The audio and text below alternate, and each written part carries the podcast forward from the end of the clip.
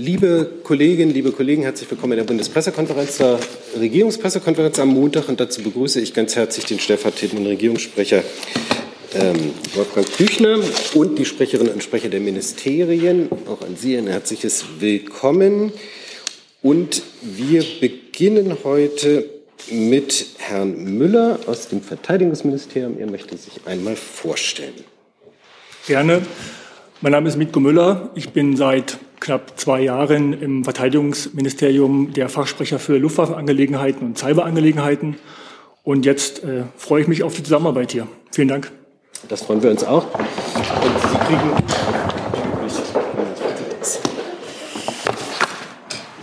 Dankeschön dafür. Und dann machen wir weiter mit Herrn Büchner. Ja, guten Tag. Ähm, wir haben heute vom Tod des früheren italienischen Ministerpräsidenten Berlusconi erfahren. Wir sprechen dem italienischen Volk und der italienischen Regierung unsere Anteilnahme aus. Gibt es dazu erstmal noch Fragen? Das ist nicht der Fall. Bitte. Doch, Herr Rinke. Ja, Herr Büchner, äh, ganz kurze Nachfrage nur. Erwarten Sie irgendeine Politikveränderung in Rom durch den Tod? Immerhin ist Berlusconi ja auch noch Parteichef gewesen einer Regierungspartei. Das möchte ich in dem Zusammenhang nicht erklären, sondern ist einfach bei der äh, gerade ausgesprochenen Kondolenz belassen. Weitere Fragen? Nicht der Fall? Dann hatten Sie noch. Ja, dann ähm, hätte ich noch ähm, zu Beginn der heutigen REC-PK äh, würde ich gerne auf äh, zwei sehr schöne neue Angebote der Bundesregierung hinweisen, die sich insbesondere an junge Menschen richten. Da ist zum einen der Kulturpass, der am kommenden Mittwoch startet. Alle, die in diesem Jahr 2023 ihren 18. Geburtstag feiern, können sich dann für die Kulturpass-App registrieren. Sie erhalten damit ein virtuelles Budget von 200 Euro, das Sie für kulturelle Angebote vor Ort ausgeben können.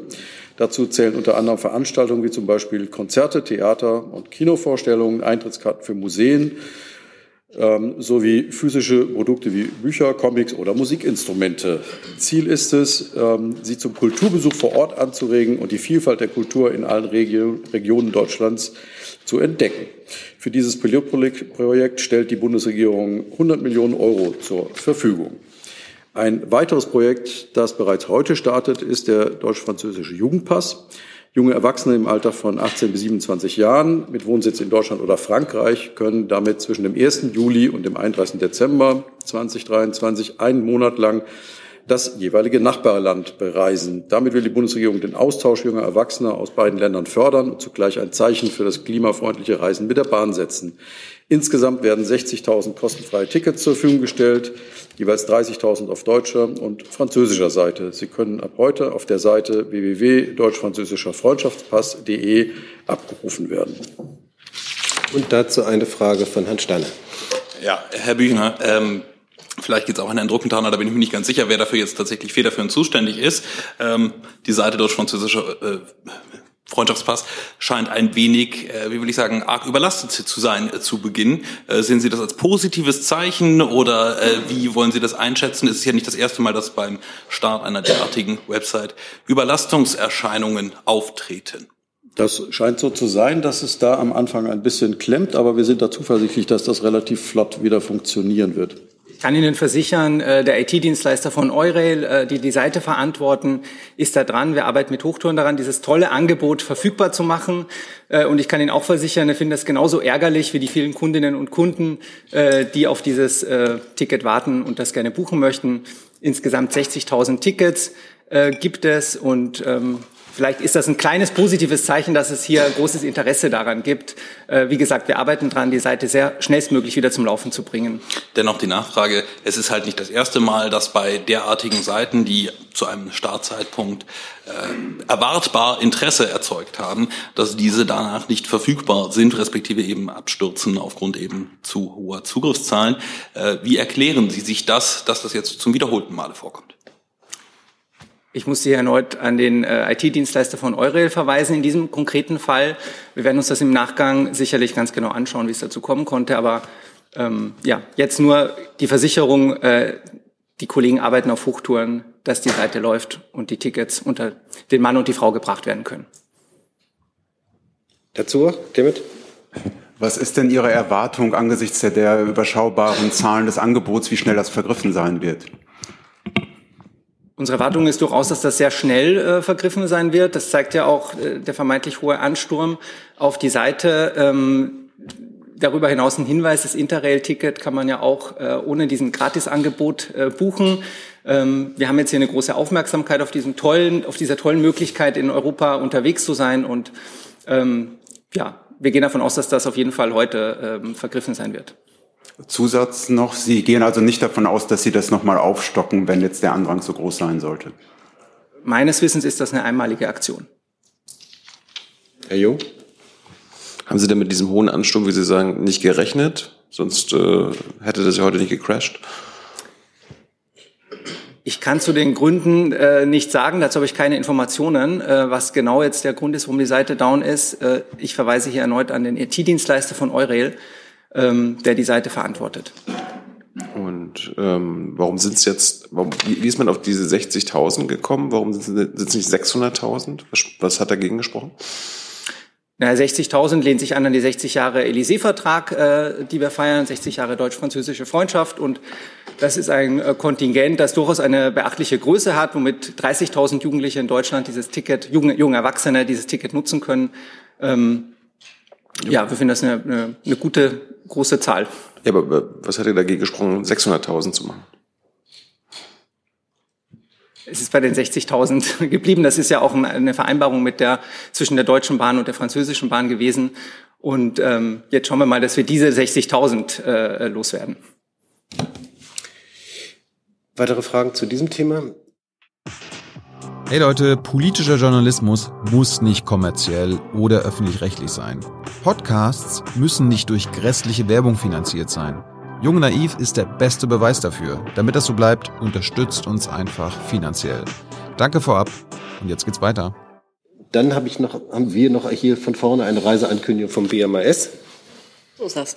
Am 14. und 15. Juni nimmt Bundesarbeitsminister Hubertus Heil in Vertretung des Bundeskanzlers am Arbeitsweltgipfel World of Work Summit der Internationalen Arbeitsorganisation ILO in Genf teil. Der Gipfel ist Teil der 111. Internationalen Arbeitskonferenz der ILO und trägt den Titel Social Justice for All.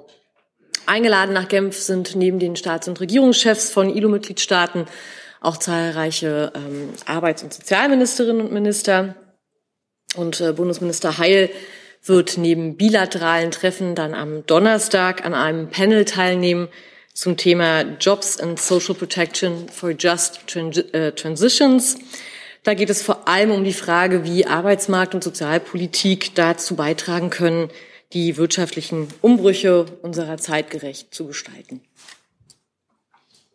Danke. Direkt dazu Nachfrage. Dann Herr Rinke. Direkt dazu eine Nachfrage, warum der Bundeskanzler äh, nicht zur ILO fährt. Also er nimmt ja an einer ganzen Reihe von internationalen Kongressen, Veranstaltungen und so weiter teil. Ist ihm das Thema nicht äh, so wichtig oder? Herr Büchner, soweit ich informiert bin, sind schlichtweg Terminschwierigkeiten, also sind Terminkollisionen. Bitte? Es sind schlichtweg Termingründe. Keine Bewertung mit verbunden. Genau. Ja, aber können Sie sagen, was die Termingründe dann beim Kanzler es äh, unmöglich machen, dorthin zu reisen? Nein, ich kann das nicht im Einzelnen ausführen. Es ist einfach nicht vorgesehen. Ich denke, mit Herrn Heil dort auch sehr gut vertreten. Weitere Fragen dazu? Das ist nicht der Fall. Dann neue Themen. Herr Decker, bitte. Ähm, es gab am Wochenende einen Bericht, demzufolge die Mitglieder des Kabinetts äh, ebenfalls die steuerfreie Inflationsprämie von 3000 Euro bekommen. Erstens, stimmt das? Zweitens, wenn es stimmt, bleibt es bei dem Plan? Drittens, wenn es bei dem Plan bleibt, ähm, ist das aus Ihrer Sicht gerechtfertigt und äh, ist der politische Schaden, den Sie damit anrichten würden, äh, unter Umständen nicht größer als der finanzielle Nutzen? Das kann ich kurz machen. Es gibt nämlich zu diesem Verfahren bislang nur einen Referentenentwurf, der noch nicht mal in der Bundesregierung besprochen ist. Und dazu kann ich mich, deshalb werde ich mich zu den Details des Entwurfs auch nicht äußern. Herr Steiner? Ja, auch ein Referentenentwurf hat eine Vorgeschichte. Ähm, wie kam es denn zu diesem Referentenentwurf? Vielleicht können Sie das wenigstens erläutern. Das ist nicht der Referentenentwurf des Kanzleramts, deshalb kann ich dazu nichts sagen. Vielleicht nochmal etwas grundsätzlich ausführen. Äh, die Inflationsausgleichsprämie gehört ja zu dem Gesamtpaket der Tarifbeschlüsse, die wir im April getroffen haben. Und die Tarifabschlüsse werden regelmäßig auf die Beamtenbesoldung des Bundes übertragen. Und ähm, so gibt es jetzt eben diesen Entwurf, der sich aber noch in der Abstimmung befindet und wir deswegen den Details nicht vorgreifen können. Herr Lavrenz, dann möchte ich an der Stelle nachfragen. Wenn es sich ja dabei nicht um etwas Ministerspezifisches handelt, mhm. sondern um den gesamten, äh, um die gesamte Beamtenbesoldung an der Stelle, äh, wenn ich Sie richtig verstehe, wie viele Bundesbeamte würden denn in den Genuss der entsprechenden Zulage kommen? Und welches Finanzvolumen wäre das? Das ist relativ einfach, ähm, weil die Tarifabschlüsse auf alle Beamten des Bundes, Richter, Soldaten und wer da noch dran hängt, übertragen werden. Das heißt, es gilt für alle Beamten. Können Sie was zum Finanzvolumen sagen? Das Finanzvolumen müsste ich Ihnen jetzt nachreichen. Im Detail habe ich das nicht. Herr Jung und dann Herr Clement. Ähm, bei anderen Inflationsprämien, die die Bundesregierung beschlossen hat, äh, wurde als Grund immer angegeben, dass äh, diese Prämien dafür sorgen sollen, dass die ArbeitnehmerInnen sicherer durch die Inflation kommen. Gibt es denn jemanden oder äh, gibt es denn jemand, der aktuell nicht bei Ihnen sicher durch die, äh, durch die Inflationskrise kommt? Also ich kann es gerne nochmal wiederholen. Wir haben im April einen Tarifabschluss für die Beschäftigten des Bundes und der Kommunen gemacht und die Inflationsausgleichsprämie war ein Teil dieses Beschlusses. Und der Beschluss in seiner Gesamtheit wird auf die Beamtenbesoldung übertragen. Wie man das im Detail macht, da gibt es verschiedene Wege, das auszugestalten, ist Gegenstand dieses Referentenentwurfs, der momentan in der Beratung befindet. Aber würde denn die Bundesinnenministerin sagen, dass ähm, zum Beispiel Regierungsmitglieder diesen Inflationsausgleich brauchen, damit sie sicherer durch die Inflationskrise kommen? Also ich kann mich eigentlich nur wiederholen. Ähm, die vielleicht dazu allgemein, die Bundesminister hängen wie alle anderen Beamten an dieser Beamtenbesoldung dran. Es gibt äh, einschlägige rechtliche Grundlagen dafür. Und ähm, wie wir das jetzt im Detail übertragen, ähm, wird gerade geklärt. Clement? Können Sie denn was zu dem Zeitplan sagen, wie jetzt mit dem Referentenentwurf umgegangen wird und wann diese politische Entscheidungsfindung abgeschlossen ist, zum einen? Und eine zweite Frage noch, trifft es zu, dass dann auch die Versorgungsempfänger des Bundes, also Pensioniere, in den Genuss dieser Zahlung kämen? Genau, also vielleicht zum Zeitplan. Es ist geplant, ähm, Anfang Juli den äh, Kabinettentwurf ähm, oder den Referentenentwurf ins Kabinett zu bringen und dann äh, zeitnah einen Beschluss herbeizuführen. Und dann liegt der Gesetzesentwurf im parlamentarischen Verfahren und wie lange das da dauert, kann ich von hier nicht prognostizieren. Und die zweite Frage noch dazu, zu den Verbeamteten? Äh, ja, grundsätzlich ist es so, dass ähm, die, der Tarifabschluss ähm, natürlich ähm, nicht nur für die aktiven Beamten gilt, sondern auch auf die Versorgungsempfänger des Bundes übertragen wird. Ähm, aber auch da gilt, wie das im Detail aussieht. Ich kann jetzt hier von der Stelle aus nicht mit Hausnummern arbeiten. Ähm, bleibt dieser Entwurf abzuwarten, der dann äh, sehr wahrscheinlich im Juli im Bundeskabinett behandelt wird. Herr Decker? Ähm, wäre es denn rechtlich möglich, äh, in so einem Gesetz Ausnahmen zu machen, zum Beispiel für Kabinettsmitglieder? Oder stünde dem etwas entgegen? Also ich hatte Ihnen äh, versucht, das gerade schon zu erläutern. Wir haben ähm, allgemeine Vorschriften äh, für Beamte, für Besoldungsempfänger, für Versorgungsempfänger. Und es ist tatsächlich so, dass die Bundesminister an dieser Besoldung dranhängen. Das heißt, ähm, die Möglichkeiten sind da sicherlich beschränkt. Und äh, wie wir jetzt dieses Tarifergebnis insgesamt übertragen, ist ja Gegenstand dieser ähm, internen Beratung, die wir gerade vornehmen. Deswegen möchte ich doch bitten, dass wir die abwarten.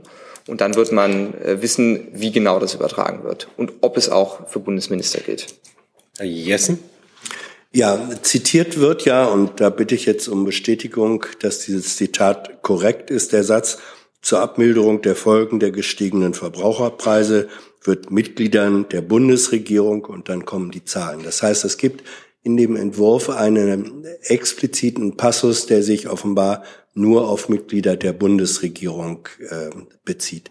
Ist das richtig so und ist das sozusagen nur ein Annex zur generellen, ähm, äh, zur generellen ähm, Einbeziehung der Beamten in diese Inflationsfolgenminderung? Äh, also ich kann es gerne nochmal versuchen. Die Bundesminister nehmen an den Besoldungserhöhungen grundsätzlich teil. Das liegt daran, dass ihr Amtsgehalt an die Bundesbesoldungsordnung gekoppelt ist. Rechtsgrundlage ist das Bundesministergesetz. Und gleichzeitig enthält äh, die Tarifeinigung einen Passus zur ähm, Inflationsausgleichsprämie und wie die auf diese Besoldung übertragen wird, ist jetzt Gegenstand der Beratung.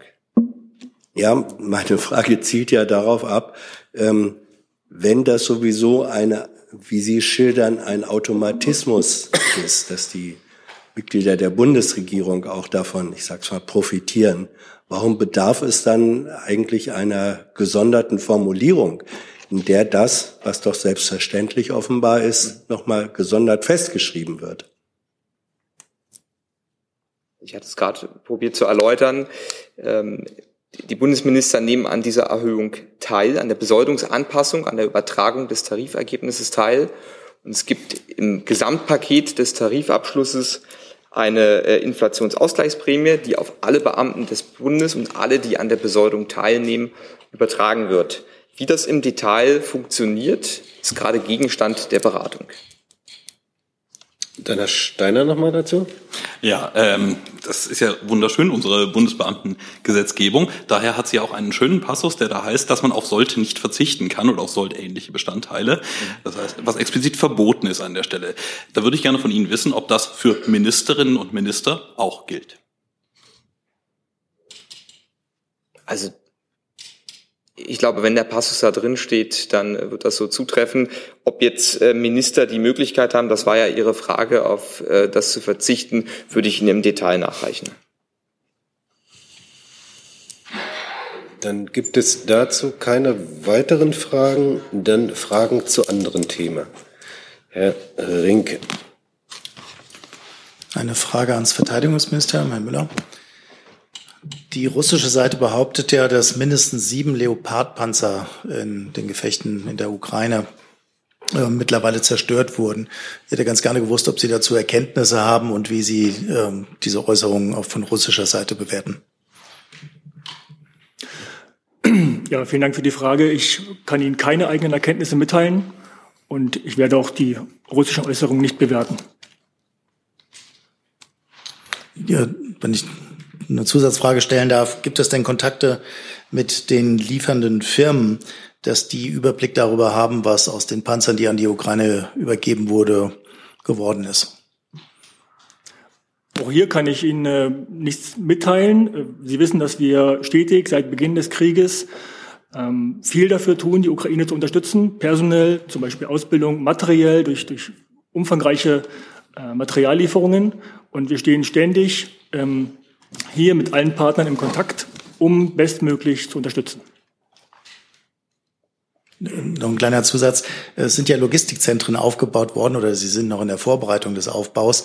Äh, diese zerstörten Panzer würden dann in diese Logistikzentren geliefert zur möglichen Reparatur? Zu den Logistikzentren kann ich Ihnen sagen, dass in der Slowakei das äh, Zentrum äh, die Arbeit aufgenommen hat und hier ähm, der vollständige Betrieb durchgeführt wird. Welche Waffensysteme jetzt ähm, genau äh, betreut werden, kann ich Ihnen nicht mitteilen. Ähm, und des Weiteren sind wir ja noch mit weiteren Partnern im Gespräch, um hier die, äh, die Unterstützung der Ukraine bestmöglich zu gestalten. Herr Steiner. Ja, Herr Müller, wenn Sie äh, das gerade sagen, die bestmögliche Unterstützung äh, zu ermöglichen, wenn die Ukraine jetzt schon die ersten Leo 2A6 verloren hat äh, und dazu auch noch einen Bergepanzer, wenn ich das richtig gesehen habe, auf den entsprechenden einschlägigen äh, Telegram-Kanälen, äh, dann entsteht da natürlich ein Loch bei den Fähigkeiten, die sie eigentlich der Ukraine zur Verfügung stellen wollten.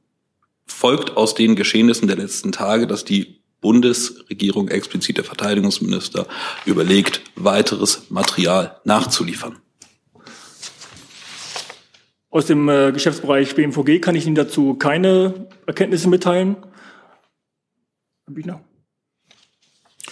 Sie kennen ja den äh, dazu einschlägigen Satz des Bundeskanzlers, wir unterstützen die Ukraine, solange das nötig ist. Ähm, Sie kennen auch die Einlassung des ukrainischen Präsidenten, der ähm, die äh, deutsche Unterstützung auch im Bereich Waffen neben vielen anderen Bereichen ähm, sehr gelobt hat, ähm, gerade auch die Luftverteidigungssysteme, den Einsatz ähm, sehr gelobt hat. Und ähm, dabei ähm, belassen wir es im Moment. Gerrit? Herr Müller, von russischer Seite wurde ja auch behauptet, das Radar eines Iris-T-Systems zerstört zu haben. Das wurde von verschiedenen Seiten zurückgewiesen. Gibt es denn da neue Erkenntnisse aus dem Verteidigungsministerium, gerade wo die Bundesregierung so großen Wert darauf legt, die Luftverteidigung zu stärken in der Ukraine? Auch zu diesem Punkt kann ich Ihnen keine Erkenntnisse mitteilen. Das weitere Fragen dazu? Das ist nicht der Fall. Dann neues Thema, Frau Kollegin. Ähm, ich weiß nicht genau, Familienministerium oder BMI äh, am Wochenende hat eine Studie für sehr viel Aufmerksamkeit gesorgt äh, von Plan International, wonach ungefähr ein Drittel der Männer es okay finden, ihre Partnerin zu schlagen oder andersweitig mit Gewalt äh, zu bedenken und äh, wonach auch ein Drittel der Männer angibt, das schon mal getan zu haben. Ähm, halten Sie diese Studie für valide und ist das für Sie eine Aufforderung, tätig zu werden? Wer möchte? Kann anfangen. Ja? Gerne. Ähm, also es handelt sich ja nicht um eine Studie unseres Hauses und insofern möchte ich da zurückhaltend in der Bewertung sein. Aber ganz allgemein ist äh, ein wichtiges Thema angesprochen, nämlich das Verständnis äh, von Jüngeren von sich und ihrer Umwelt und ihr Blick auf das Zusammenleben in der Gesellschaft. Und ähm, die Ministerin hat sich am Wochenende dazu geäußert. Ich kann gern noch mal sagen, ähm, äh, wie das Ministerium das sieht. Gewalt gegen Frauen gibt es überall und jederzeit, in allen Schichten, Gruppen und Milieus, am Rande der Gesellschaft genauso wie in der Mitte. Wir wissen, dass jede dritte Frau in Deutschland mindestens einmal in ihrem Leben sexualisierte oder körperliche Übergriffe erfährt. Vielleicht kann der Kollege noch äh, Näheres zur polizeilichen Kriminalstatistik sagen. Und ähm, das Ziel ist, ähm, das Recht auf Schutz und Beratung bei Gewalt mit einem Bundesgesetz zu regeln und so dafür zu sorgen, dass alle von Gewalt betroffenen Frauen Hilfe erhalten, die sie brauchen. Ja, ich kann gern noch ergänzen. Äh, wir haben die Berichterstattung über diese Studie am Wochenende zur Kenntnis genommen kennen die Studie jetzt noch nicht im Detail. Die wird durch die zuständigen Fachstellen äh, ausgewertet werden müssen. Und dann wird man aus der ähm, Studie seine Schlüsse ziehen. Ganz allgemein ist das Thema ähm, Partnerschaftsgewalt, häusliche Gewalt aber ein sehr wichtiges Thema, das der Bundesinnenministerin sehr am Herzen liegt. Sie hat sich dazu in der Vergangenheit auch schon ähm, mehrfach geäußert, zuletzt in einer Veröffentlichung des Fokus. Und allgemein, ähm, Sie kennen ja bereits das ähm, BKA-Lagebild zur Partnerschaftsgewalt, wird dieses Lagebild ähm, in der Zukunft um ein Lagebild häusliche Gewalt ähm, erweitert, was wir Anfang Juli in der BBK auch vorstellen werden. Aber liegt diese ja doch sehr hohe Zahl von ein Drittel für diese beiden geschilderten äh, Fragen, liegt das im, im Rahmen dessen, was Sie sich auch vorstellen können, was, was Ihre äh, Untersuchungen, Zahlen hergeben, oder ist das für Sie eine wirklich sehr überraschende und sehr neue Erkenntnis? Also ich habe Ihnen gerade gesagt, dass ich die Studie so noch nicht kenne und dass wir die Studie erstmal auswerten müssen. Ähm, insgesamt kennen wir aus unseren eigenen Zahlen, nämlich denen aus der polizeilichen Kriminalstatistik und aus unserem Lagebild zur Partnerschaftsgewalt, dass es sehr hohe Zahlen gibt und ähm, dass es de facto jeden Tag und jede Stunde ähm, Übergriffe von Männern auf Frauen gibt und in den meisten Fällen auch in einer Partnerschaft und wir deswegen ähm, da größere Anstrengungen unternehmen müssen. Herr Steiner? Ja, vielleicht können Sie vom BMFSFJ noch mal kurz skizzieren, wie denn jetzt genau der Plan ausschaut, dass tatsächlich bei äh, insbesondere Frauen oder auch anderen Schutzbedürftigen an der Stelle äh, jetzt äh, tatsächlich auch die Angebote geschaffen werden, die benötigt werden. Wir hatten das hier in verschiedenster Konstellation ja schon mal als Thema, dass die Zahl der Frauenhäuser, Gewaltschutzambulanzen etc. pp nicht ausreicht, offenkundig. Ähm, können Sie uns dort eine Zeitleiste skizzieren, bis wann denn dort diese Initiative greifen soll? Also eine Zeitleiste kann ich Ihnen dazu äh, jetzt hier nicht skizzieren. Ähm, es soll mit einer bundesgesetzlichen Regelung Hindernisse und Hürden beim Zugang zu Schutz und Beratung abgebaut werden und ein einheitlicher Rahmen für die verlässliche finanzielle Absicherung des Hilfssystems äh, geschaffen werden. Daran hängen äh, komplexe Abstimmungen äh, zwischen den beteiligten Akteuren, Bund, Länder, Kommunen und weitere Akteure. Und ähm, die äh, Arbeit daran läuft.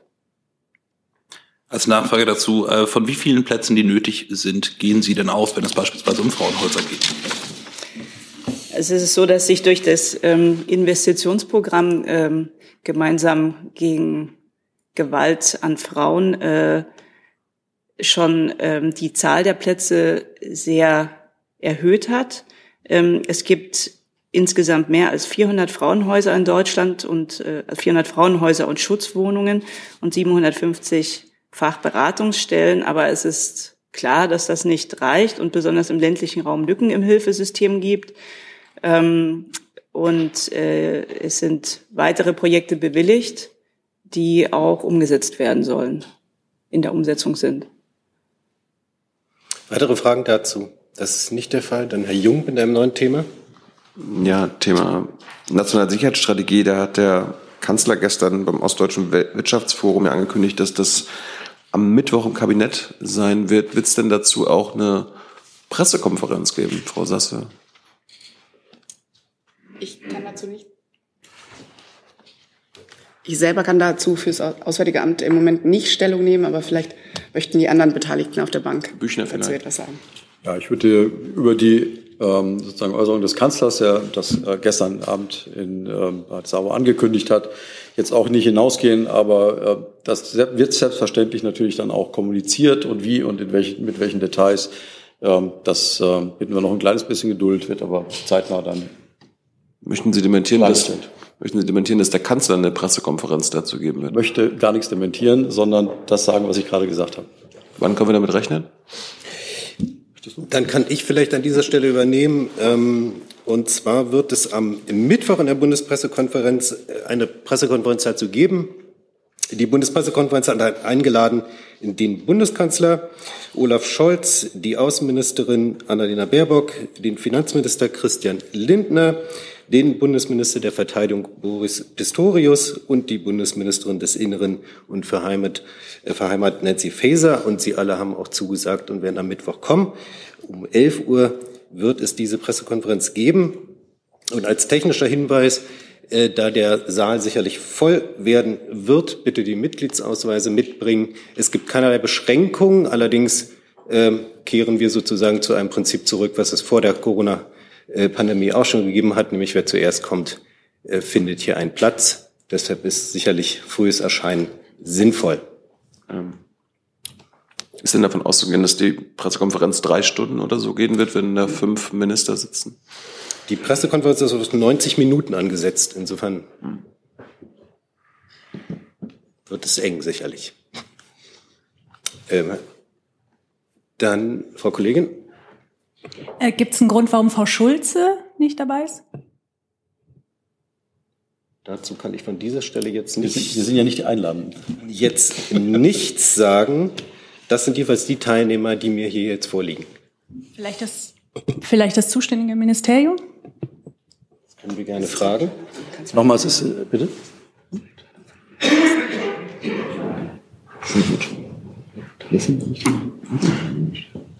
Dann hatte ich Herrn Rinke noch. Ja, das eine kann ich mich eigentlich nur anschließen an eine Frage, warum Herr Habeck nicht daran teilnimmt. Denn es gibt ja eine ganze Reihe von Ressorts, die beim Thema innere und äußere Sicherheit auch noch mitsprechen könnten oder betroffen sind. Das wäre die eine Frage. Und die, die andere aber, ähm, ich weiß nicht, Frau, Frau Sasser oder Herr Büchner, ist denn die nationale Sicherheitsstrategie jetzt eigentlich fertig? Die Länder beklagen ja immer noch, dass äh, mit ihnen eigentlich nicht ausreichend gesprochen wurde. Ja, sie ist offensichtlich innerhalb der Bundesregierung abgestimmt, äh, sonst wäre sie ja am Mittwoch nicht im Kabinett. ähm, und wird dann ähm, anschließend vorgestellt. Ähm, zu weiteren Erwägungen, warum wer teilnimmt und wer nicht, kann ich mich hier nicht äußern. Kleine Nachfrage. Wir haben ja die Erfahrung gemacht, dass im Kabinett auch Sachen landen, die gar nicht zwischen allen abgestimmt sind. Wird es irgendeine Protokollnotiz eines Ministeriums geben? Ist mir nicht bekannt. Herr Jessen dazu? Können Sie uns sagen, ähm, wer federführend bei der Strategie ist und dann eigentlich auch äh, diese vorstellen müsste oder wird das automatisch dann der Bundeskanzler tun? Also äh, Herr Jessen, nochmal zur Klarstellung, Federführung äh, bei dieser Strategie hatte und hat das Auswärtige Amt. Das ist ja ähm, allgemein bekannt. Ähm, es ist ein Kabinettsvorhaben, äh, ein, ein Regierungsvorhaben, ähm, so wie im Koalitionsvertrag es vereinbart wurde. Deswegen werden auch alle drei an der Regierung beteiligten Parteien gemeinsam die nationale Sicherheitsstrategie am Mittwoch vorstellen.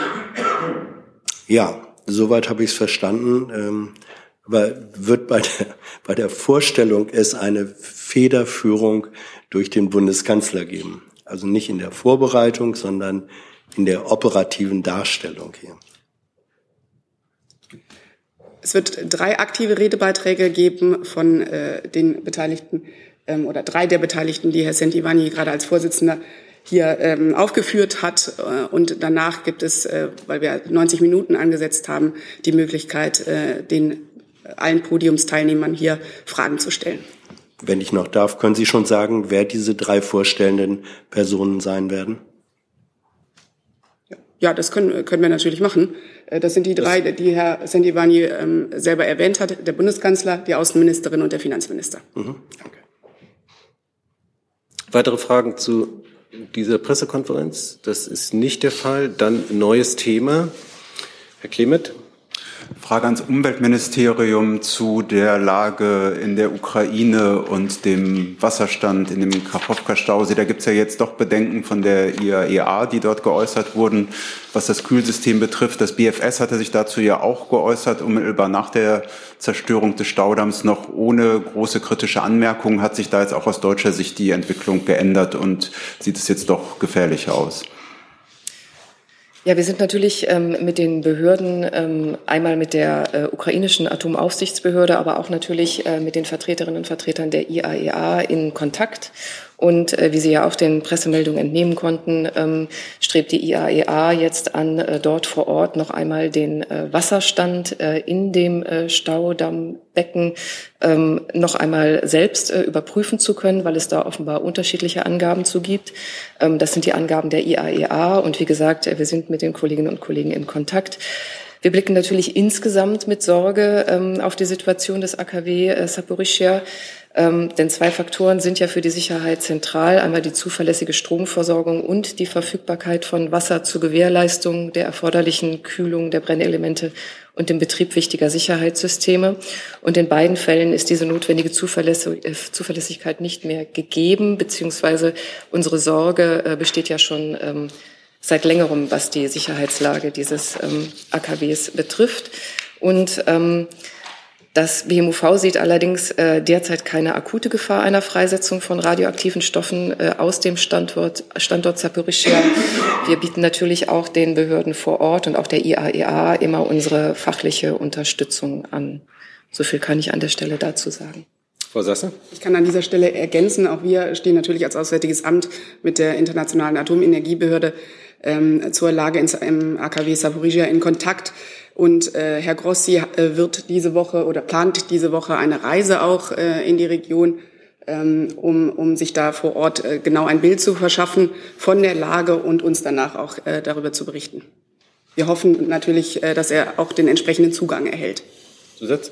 Ja, Frau Schaaf, gibt's denn, kann man das praktisch hochrechnen, zu sagen, wenn der Wasserpegel in dem Tempo weiter absinkt wie aktuell, dann ist in x Tagen die Kühlung nicht mehr gewährleistet? Kann man sowas berechnen auf der Grundlage der Daten, die Ihnen vorliegen? Da will ich an Ihnen an dieser Stelle fachlich jetzt auch nichts Falsches sagen. Wenn es dazu Informationen gibt, würde ich diese nachreichen. Aber ich gehe mal davon aus, dass die IAEA mit ihren Spezialisten ähm, äh, dazu die Lage im Blick hat. Weitere Fragen dazu? Dann neues Thema Frau Geuter. In der Hoffnung, dass das noch nicht Thema war, ähm, eine Frage zu GEAS äh, und der Entscheidung der EU-Innenminister in der vergangenen Woche. Die Texte inklusive Annexe sind bisher nicht veröffentlicht. Wann wird das der Fall sein und warum ist das doch nicht der Fall? Und bevor Sie mich jetzt auf die Zuständigkeit der EU verweisen, das ist ja wichtig für die Beurteilung des Handelns der Bundesregierung. Deshalb die Frage, was tut das Innenministerium oder die Bundesregierung äh, dafür, dass äh, jetzt bald veröffentlicht wird, was wir schon nun schon mehrere Tage her ist. Also das Thema war jetzt hier letzte Woche schon relativ groß. Ich gehe tatsächlich auch davon aus, dass die Veröffentlichung zuerst durch die schwedische Ratspräsidentschaft erfolgen wird und dass wir die Texte dann auch zur Verfügung stellen können. Wann wird das der Fall sein? Was tun Sie dafür, dass das möglichst zeitnah geschieht? Das ist wichtig wirklich für die Beurteilung. Das, das verstehen ist, Sie sicherlich. Das ist mir völlig klar. Ähm, ich gehe davon aus, dass es zeitnah erfolgen wird, kann Ihnen das jetzt aber auch nicht versprechen, dass es heute oder morgen veröffentlicht wird. Es liegt, wie gesagt, ähm, in der Sphäre der schwedischen Ratspräsidentschaft, ähm, die das veröffentlichen wird. Herr Rinke? Ja, direkt dazu eine Nachfrage, Herr Lavrenz. Woran liegt das? Genau, liegt das daran, dass, also an der schwedischen Ratspräsidentschaft, dass die langsam arbeiten oder liegt es das daran, dass bestimmte Passagen gar nicht wirklich ausformuliert wurden und äh, jetzt erst nochmal zwischen allen Beteiligten Konsens erzielt werden muss, was man eigentlich vereinbart hat? Nein, also den, den ähm, Konsens, der wurde am Donnerstag hergestellt und dazu haben wir am Freitag hier umfangreich Stellung genommen, die Bundesinnenministerin am Donnerstagabend äh, selbst übrigens auch.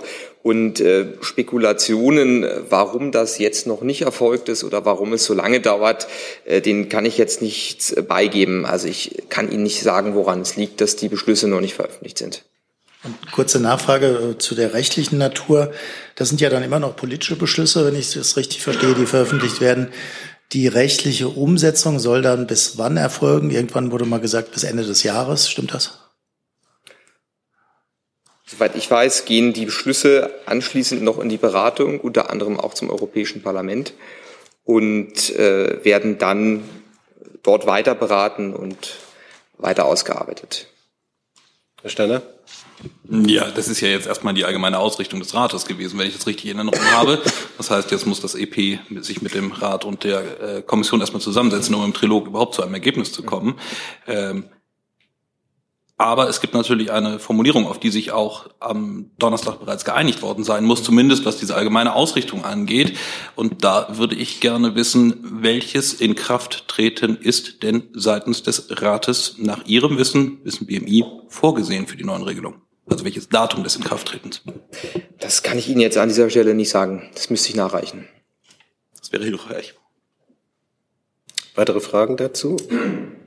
Das ist nicht der Fall. Neues Thema, Herr Jung. Ja, Thema Nord Stream Sabotage. Da gab es jetzt so wieder eine Berichterstattung des Wall Street Journals, unter anderem zur ähm, deutsch-polnischen Kooperation bei der ähm, ja, Recherche beziehungsweise bei der Untersuchung. Ähm, Herr Zimmermann, können Sie bestätigen, dass erst Mitte Mai es einen ersten Austausch zwischen dem Bundesjustizministerium und dem polnischen Justizministerium zu Einzelheiten der Untersuchungen und der Ermittlungen gab? Also die Ermittlungen. Pardon, jetzt. Die Ermittlungen werden ja vom Generalbundesanwalt geführt, nicht von uns. Und insofern bei Fragen zu diesem konkreten Ermittlungsverfahren würde ich Sie bitten, sich an die Pressestelle des Generalbundesanwalts zu wenden. Ich habe ja nicht behauptet, dass Sie ermitteln, sondern dass es Berichterstattung gibt, dass Ihr Ministerium mit dem polnischen Ministerium ein sogenanntes Working Meeting abgehalten haben. Und das können Sie ja das ist ja scheint ja nicht, nicht mehr geheim zu sein. Das könnten Sie ja bestätigen oder dementieren, wenn es nicht so ist. Also ich verstehe Ihre Frage so, dass Sie sich äh, auf das Ermittlungsverfahren des Generalbundesanwalts äh, bezüglich äh, Nord Stream 2 beziehen. Und insofern müsste ich Sie bitten, äh, da kann der Generalbundesanwalt darüber entscheiden, welche Informationen zu diesem Ermittlungsverfahren herausgegeben werden können zu diesem Zeitpunkt. Ja, aber man kann ja in so einem Meeting der polnischen Seite dann erklären, dass der Generalbundesanwalt das macht. Darum, ich möchte ja wissen, dementieren Sie, dass es dieses Meeting zwischen Ihrem Ministerien gab? Das wollen Sie jetzt irgendwie nicht beantworten. Ich habe äh, keine Ergänzung zu dem, was ich gesagt habe. Herr Jessen? Ja, das sind ja im Moment eine ganze Reihe von Berichterstattungen in US-Medien, beginnen, glaube ich, mit dem 6. Juni. Darin wird unter anderem äh, zitiert ähm, ein über äh, geleakte Plattform oder geleakte ähm, Berichte auf US-Plattformen, denen zufolge ähm, die Bundesregierung im Herbst des vergangenen Jahres informiert worden sei über den Bericht eines europäischen Geheimdienstes, dass es ähm, Planungen, Anschlagsplanungen aus der Ukraine äh, gegeben habe, die dann den späteren tatsächlichen Anschlägen weitgehend entsprochen habe. Trifft es zu, dass die Bundesregierung seitens der US-Geheimdienste ähm, über diese Berichterstattung informiert wurde? Wir berichten grundsätzlich, wie Sie wissen, nicht über geheimdienstliche Erkenntnisse, sondern nur den dafür zuständigen Gremien des Deutschen Bundestags. Da in diesen Berichten auch ähm, gesagt oder geschrieben wird, dass das Gremium des Deutschen Bundestages informiert wurde, lässt das ja nur den Schluss zu, dass es ähm, eine solche Information seitens der US-Dienste gegeben hat. Ich will Ihre persönlichen Schlussfolgerungen hier nicht kommentieren. Ähm, können Sie denn sagen, ob es eine Information des Geheimdienstgremiums des Bundestages gegeben hat? Nein. Im vergangenen Herbst? Nein? Nein. Weil wir darüber nicht informieren. Herr Stanner? Hat er erledigt. Herr Jung, nochmal. Ähm, können Sie uns im wenigsten sagen, Herr Zimmermann, ob es deutsch-polnische Amtshilfe gibt bei diesen Ermittlungen? Bei Fragen zu dem Ermittlungsverfahren müsste ich Sie bitten, sich an den Generalbundesanwalt zu wenden. Weitere Fragen? Das ist nicht der Fall. Dann neues Thema. Wir haben keine neuen Themen. Dann doch Herr Steiner noch. Dann dann wollen wir mal nicht so sein. Wenn wir heute mal ausnahmsweise noch ein bisschen Zeit haben. Äh, Frau Migena, ich würde gerne fragen, äh, wie es denn der Mindeststeuer gerade geht. Da sollte ein Gutachten vom IFO kommen, ähm, wie hoch die Mindeststeuereinnahmen äh, möglicherweise sein könnten. Da würde ich gerne fragen, was ist der aktuelle Stand bei der Ausgestaltung? Da kann ich Ihnen jetzt hier keine neuen Erkenntnisse mitzuteilen. Falls es was nachzureichen gibt, mache ich das gerne. Genau. Wir müssen das jetzt auch nicht in die Länge ziehen. Ich habe nämlich auch noch von hier, von der Bank, und gibt es noch ein Thema? Du sag mal, Kira, ganz unter uns, du bist die Jüngste hier? Ja. Warum arbeitest du hier eigentlich? Na, weil wir das beste Journalismusformat in Deutschland sind und weil hier keine Werbung läuft. Und woher kommt die Kohle für dein Gehalt? Per Banküberweisung oder PayPal von den Leuten, die uns zuschauen oder zu hören. Wie das geht? Seht ihr in der Podcast-Beschreibung. Dann nehme ich Herr Jung noch als letztes Thema für heute. Und dann das Thema Julian Assange, da gab es ja auch was Neues, nämlich dass die Berufung von Herrn Assange gegen die Genehmigung der Auslieferung an die USA abgelehnt worden ist. Gibt es dazu eine Reaktion der Bundesregierung? Sie setzen ja immer Vertrauen in das britische Justizsystem, damit es eben nicht zur Auslieferung äh, an die USA kommt. Ja, Herr Jung, da äh, kann ich äh, Sie an dieser Stelle und muss Sie auch weiterhin verweisen auf das, was die Außenministerin selber zu dem Thema auf Ihre Frage, wenn, mich, wenn ich mich richtig erinnere, äh, im vergangenen Jahr gesagt hat. Diese Aussage gilt weiterhin. Sie hat ihre, auf ihre persönliche Meinung verwiesen und unterstrichen, dass es Diskrepanzen zwischen unserem Rechtsverständnis und dem Rechtsverständnis in den USA gibt, was die Bedeutung der Pressefreiheit in diesem konkreten Fall angeht. Sie hat das Thema auch, das wissen Sie auch, weil wir es an dieser Stelle bereits mehrmals erwähnt haben, ähm, unter anderem in äh, mehreren Gesprächen mit ihrem britischen Kollegen James Cleverly angesprochen. Daneben hat sie aber auch betont, dass das rechtliche Verfahren in Großbritannien noch nicht abgeschlossen ist und dass noch weitere Rechtsmittel offenstehen. Das ist nach meinen Informationen auch nach der Entscheidung aus der vergangenen Woche noch der Fall. Ähm, äh, Verstehen Sie es richtig, dass Sie jetzt die persönliche Meinung der Ministerin uns hier mitgeteilt haben oder ist das die Haltung der Außenministerin und des, äh, des Außenministeriums. Und wenn sie mit zum Beispiel Herrn Cleverly spricht, ist das dann ein persönliches Gespräch, weil sie persönlich eine andere Meinung zu dem Fall hat?